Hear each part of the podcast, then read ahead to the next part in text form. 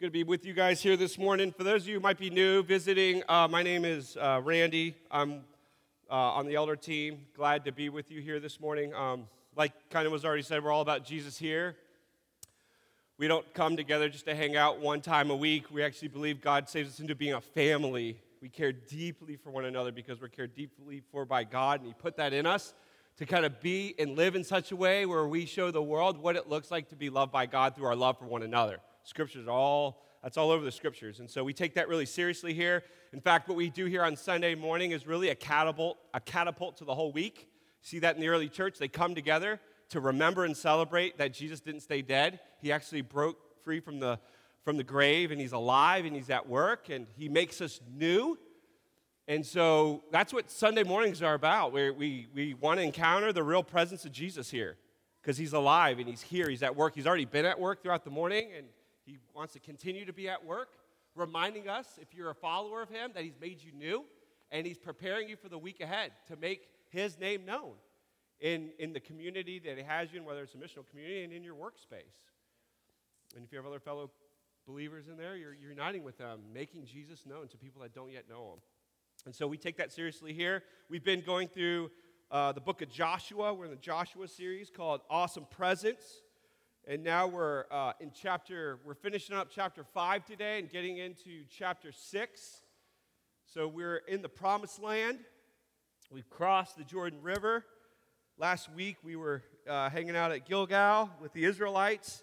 They were, being, they were getting healed from their circumcision. And uh, thank you, Lord, we don't have to do that. Uh, and uh, we also talked about uh, celebration of Passover. That, that's what they, that's what uh, the passages we talked through last week talked about. And God has finally brought his people, the Israelites, out of the wilderness, and they are in the promised land.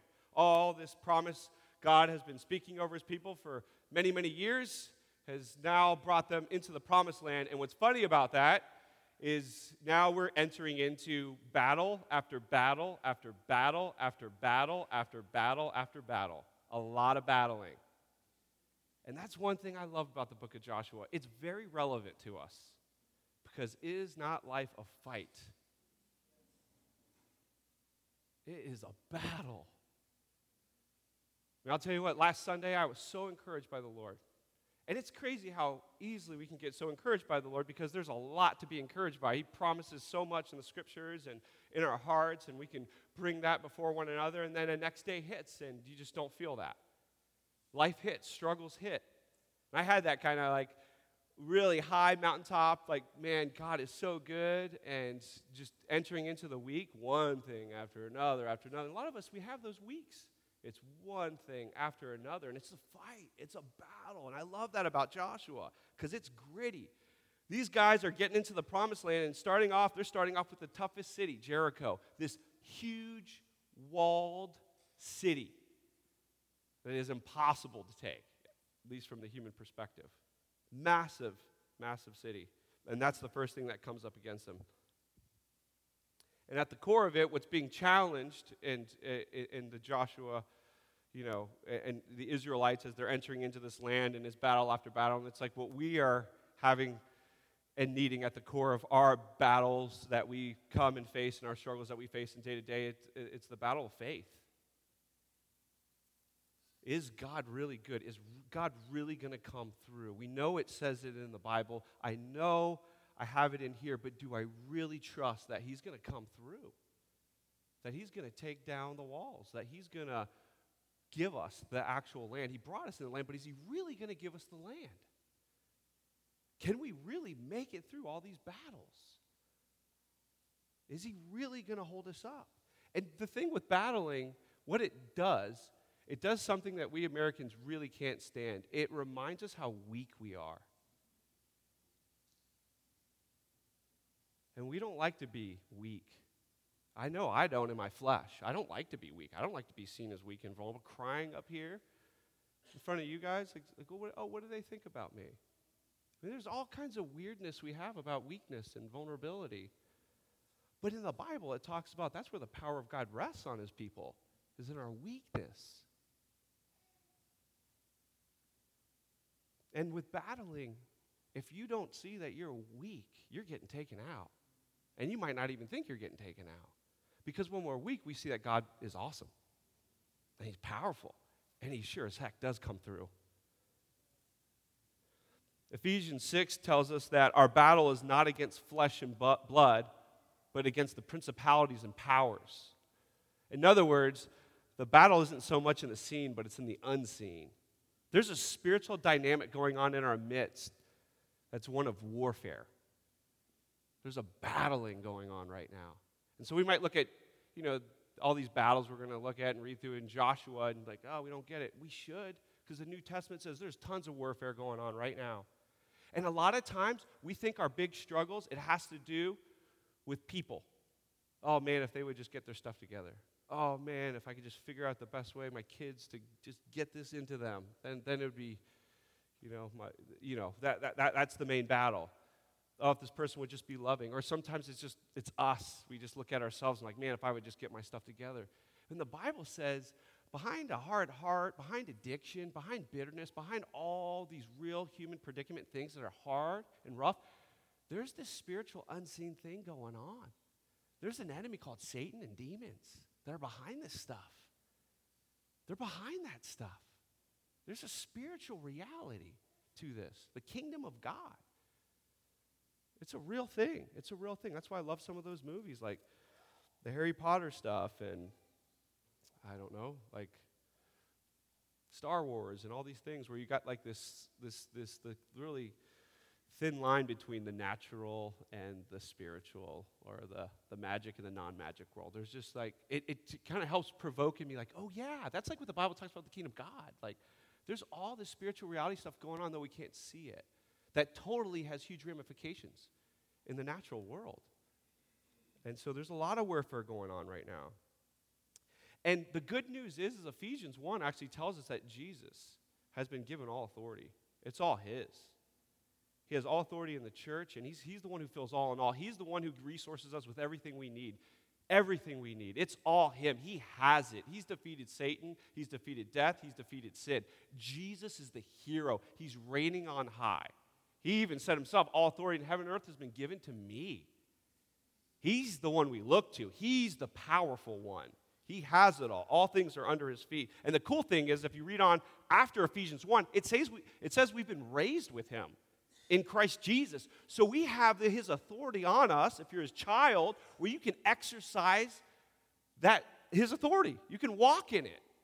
So there's victory. There's victory. The Bible even says you don't lack a spiritual thing from God. If you're in Christ, you don't lack anything in Christ Jesus. He, he, you have all the resources you need in him. But the enemy wants to take us out and have us not believe that truth. And doesn't want us to think God can take down walls, can take down things that are going on in our life. And we all have some Jericho walls in our life. And that may sound cheesy, but it's not. It's like true. Maybe it does sound cheesy. Maybe it is, sound, you know, in one sense, because it's like, oh yeah, walls Jericho falling down. But, but it's real. Relational strife, parenting, your job, what's going to happen about tomorrow, the division we just see in the world, people wanting to come to faith. I don't know about you, but I look at my neighbors, I just want them to come to know Jesus. And look, how is that going to happen? I mean, those are walls. God, you got to do something because I, I, don't, I don't got it apart from you. We got walls. And we need some faith because the enemy has, speak, has been speaking lies to us, okay? So that's what we're going after this morning. We're going to be talking about that. And, and, I, and my hope for us this morning is there, we're all going to participate in God just removing stuff in our life that they're, they're paralyzing us right now, and we're not seeing the awesome presence of God in our midst and seeing Him work. So that's my hope. I'm going to pray into that. Jesus, I pray you to remove disbelief right now in anybody. You call us to faith. You're here with us right now, but you're also fine letting us just sit in our fear, in our disbelief, or our cynicism, and waiting, waiting for us just to take you at your word. And I don't want that. I want to take you at your word. And I ask anyone here that would agree with me in that, that they would, in their heart right now, just say, Yes, I want you. Will you work right now? Would you set captives free in this room? Because we need it. Everyone here needs it. But when we say it, when we say, God, come and work, I believe you can, I don't feel it, but I believe you can. That's where I am. You can. And I choose to believe, I choose to trust you this morning. Work, Jesus, for your name's sake. So you would be glorified this morning. So we would walk out of here saying, wow, we met with Jesus. Amen. So Joshua 5, verse 13 is where we're starting.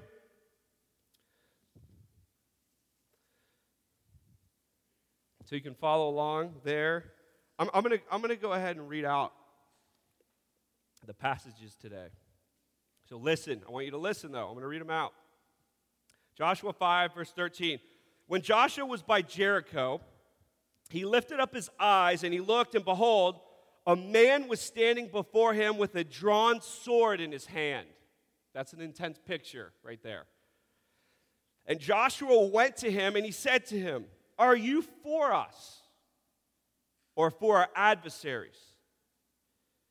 And he said, This is the person he's talking to, No, but I am the commander of the army of the Lord. Now I have come. And Joshua fell on his face to the earth and worshiped and said to him, What does my Lord say to his servant? And the commander of the Lord's army said to Joshua, Take off your sandals from your feet, for the place where you are standing is holy. And Joshua did so. So we have here in the beginning of the passage, Joshua is surveying the land. He's looking at Jericho, he's walking around checking out the place that they're supposed to take. And Jericho is massive and just a really powerful city. I know Joshua has a lot of faith, but there has to be at some points he's wondering to himself, how the heck are we going to take this city? How's this going to happen? But then he meets and encounters this, this, this person. And, that, and the question we, you know, makes you ask is who is this person? Who's the commander of the Lord's army? And I believe it's not merely a, a, an angel encounter, but I, I think it's a theophany. You can go different ways on this. Um, uh, a theophany is essentially just a, a, visible appearance of God to humans. You see that especially in the Old Testament a number of times. And either way, whoever you see this person as, God is, his presence is there, and he's humbling Joshua right now. And the commander of the army of the Lord, uh, one thing that, as I was praying through this and my study this, studying this this week, I think it's so amazing how God can tailor his presence to us in light of our needs, our specific needs. You know, you see sometimes, you know, Bibles in the Bible, God's called, you know, a shepherd. And we need that. We need that, that thought of a shepherd just being guided as a sheep that just is kind of figuring out where to go next. But what Joshua needs right now is a warrior. He needs a warrior king. He needs, he needs a general showing him He's so, someone's at the helm other than him and the Israelites that's going to be in charge of the situation. And I just love how, how God just meets him in that kind of picture, gives him exactly what he needs. And I don't know about you, there's sometimes in my life, I don't just, I don't need to be merely comforted by God and held by him, which is great. I need that a lot of times. But sometimes I need him to look across me with a drawn sword, it just, and with, with a fire in his eyes saying, let's go, we're going to take this. Because I go before you because I am the captain of this ship. I am leading. And we need that. I think that's such a powerful picture there of how God can reveal himself sometimes to us.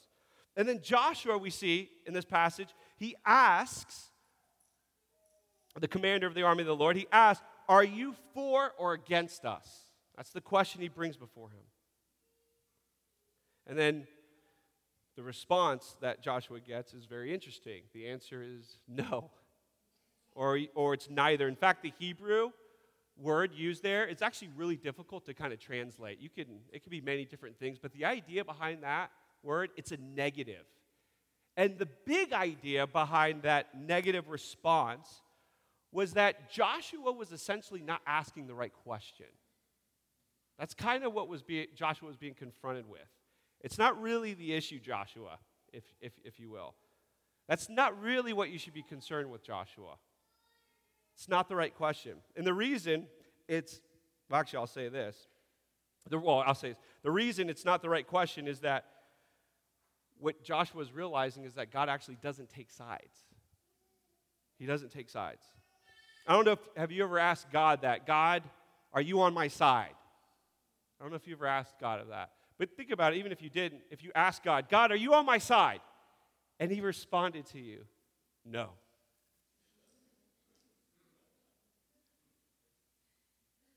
How, how, like, how would that make you feel? Think about that. God's like, no, I'm not on your side. There's a little cut there, isn't it? I was sitting with that cut all week, man. It's like, no. Wow. No, I'm not on your side.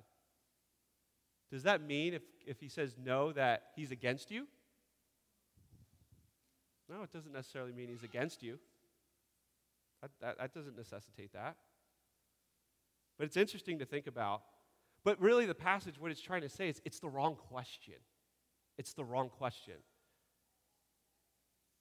And I think some of the cut that we feel, especially in our American Christianity, is we might not say it outright, like are you on our side, but man, we're sure as heck hoping God blesses everything we plan and expect. Which I think is another way of saying, are you on my side? And not that it's bad to want him to bless things that you're doing. Don't get me wrong there, but, but, it's, but it's another thing when it doesn't happen the way we want, how we respond to God in that way.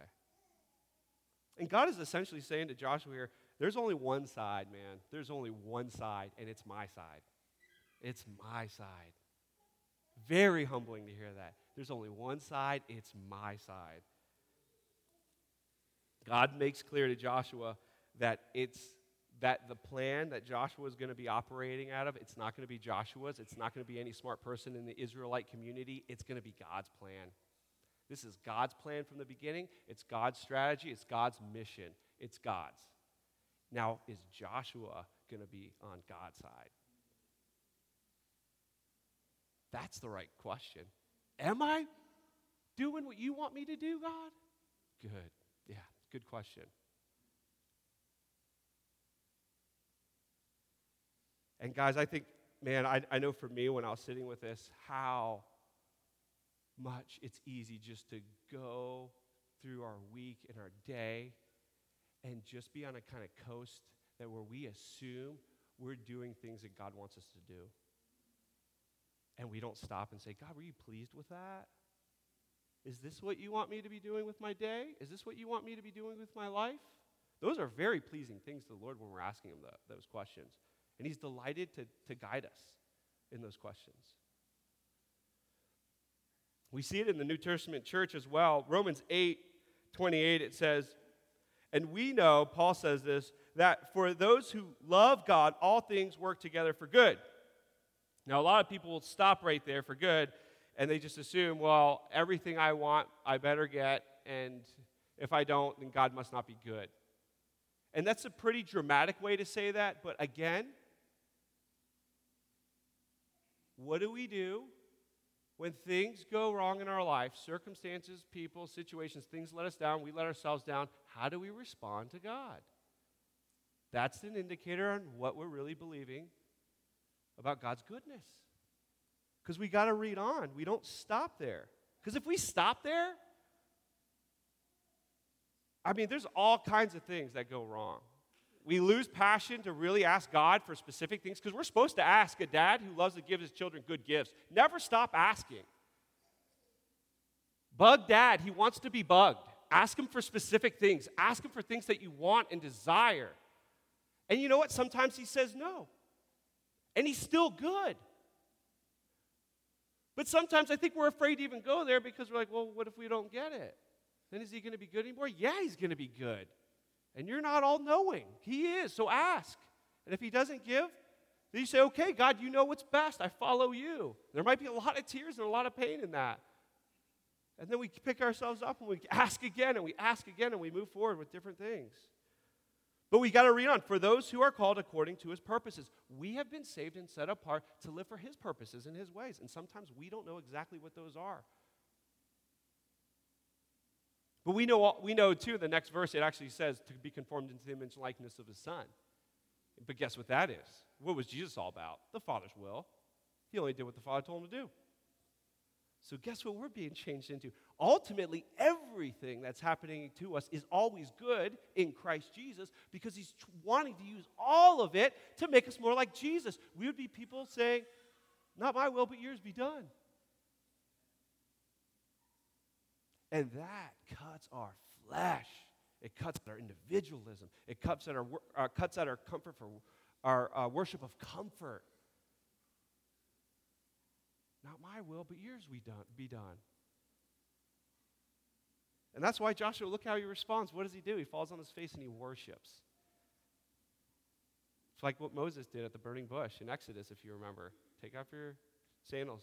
You're on holy ground. Worship. That's the response. It's worship. And I love that because sometimes we get so fixated on getting specific guidance from God. That's like it becomes our number one priority. God, will you just tell me what's around the, the next corner? Will you tell me what tomorrow holds? Will you tell me what's going to happen with my financial situation, with my job situation? Can you let me know what's going to happen with my kids? Can you let me know what's going to happen with my neighbors, with my missional community? I, I could go on, right? God, would you just tell me how this is all going to work out? And then I'll be a fool for you. You just got to let me know you're going to show up in every single way possible about the future, and then I'll do stuff for you. We can tend to do that, right? We fall into that. I do. But the priority, what's so important for believers, more than specific instruction from God, is do we have a posture of worship? Is our heart right? Is our heart posture? God, whatever you're going to do, I'm going to ask for specific things, but I always want to take a posture. Whatever your will is, let it be done. I am yours, you are mine. I go your way, not my way. Amen? And key to worshipful posture, guys, I'll tell you right now, is being weak and needy. Because you can't worship someone who isn't big and strong and bigger than you and bigger than the, the obstacle in front of you. You can't. And so you need to be very, very needy, and he needs to be very, very big, and then worship happens. You need to see him, his sword is, is drawn. He's powerful, he's awesome. He looks at Jericho and he laughs. We look at Jericho and we tremble. And apart from God, we should whatever walls you got in front of you, they're probably really scary. And what's so great about God, He's compassionate towards that because we're finite, we're weak, we're needy, it's hard. But we have a God who's an overcomer, who's powerful, who's mighty to save.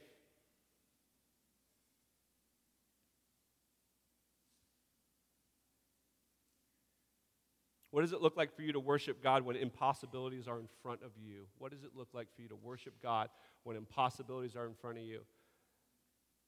I had one, more, one, one time in my life, my brother gave me this horrible call, basically letting me know it looks like his son's probably going to die through this horrible accident. And uh, the end of the story, just so you know, God did some awesome stuff. He's good and he's alive and he's healthy today. But at that moment, that was not that that wasn't even in our minds. Like, it, it was bad. It was really bad. My brother's just bawling. And he was overseas at the time, and he was just, he couldn't even be with his, with his kid at the time. And I love, you know, it's my, uh, anyways, my, the family I really, really love. And I remember that moment, I was just struck. Like, the, the, the Jericho wall, man, was right there. I was like, oh my goodness, what is happening right now? And God just led me to, like, just cry out over the phone. All I could cry, I was bawling. And all I could cry out was, God, you are good. God, you are good. God, you are good. And I was just bawling. And all I could say was, God, you are good. You're good. You're good. You're good. You're mighty. You're big. God, you're good. That's all. That's, I'm not even king for 10 minutes. That's all I was crying out. I was loud all over the house, just pacing and bawling and just proclaiming his goodness. And I just can't tell you, like, the peace that, I mean, I was still crying. I still did not know what was going to happen at that time. But that's what, that's, what, he let me do was worship. That's worship. I was just worshiping. This big wall was right in front of me. I was just worshiping. So what do you do? How do you worship God when impossibilities are in front of you? Let's read on, get into chapter 6.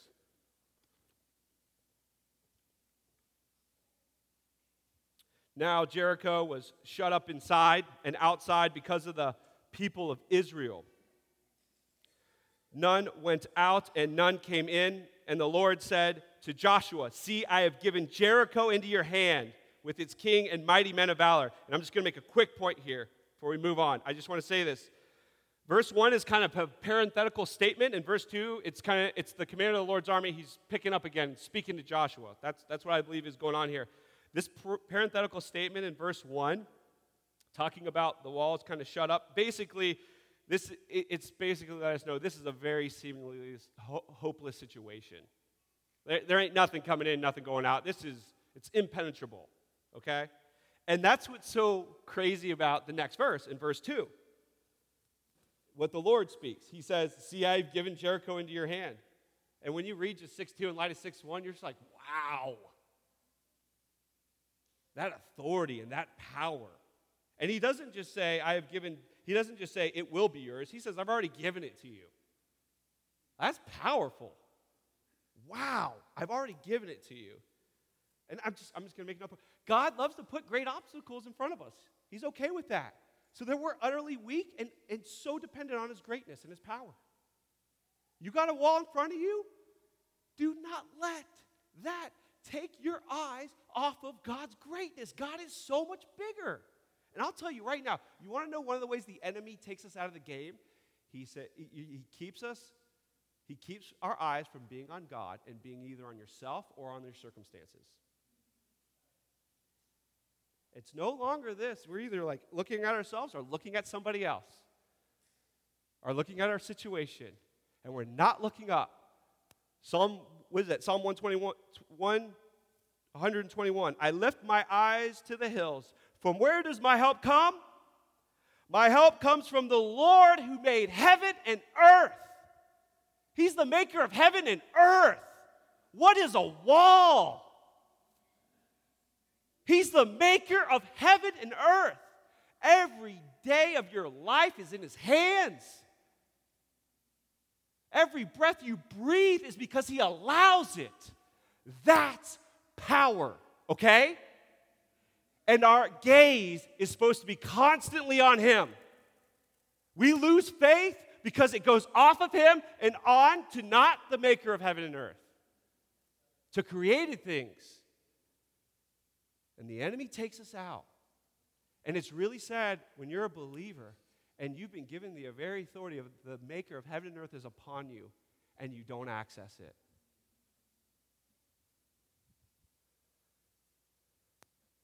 But we get to stop that, right? We get to choose to say, no, I'm not going to go that way. I want, I want, I want him.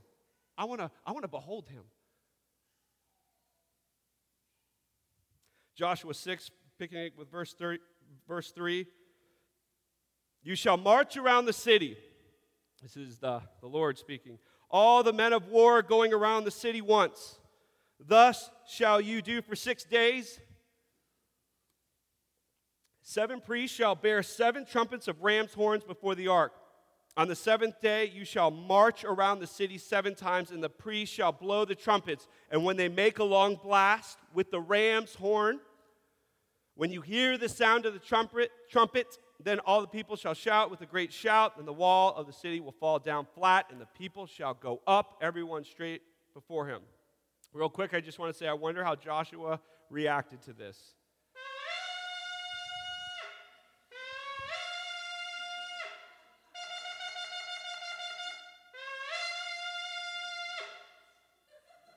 We actually have a horn here. There you go. You got the you hear the horn player. No, but that horn is very similar. It's it's it's it's the same kind of horn that they the Israelites would have had going around Jericho, and there was a lot more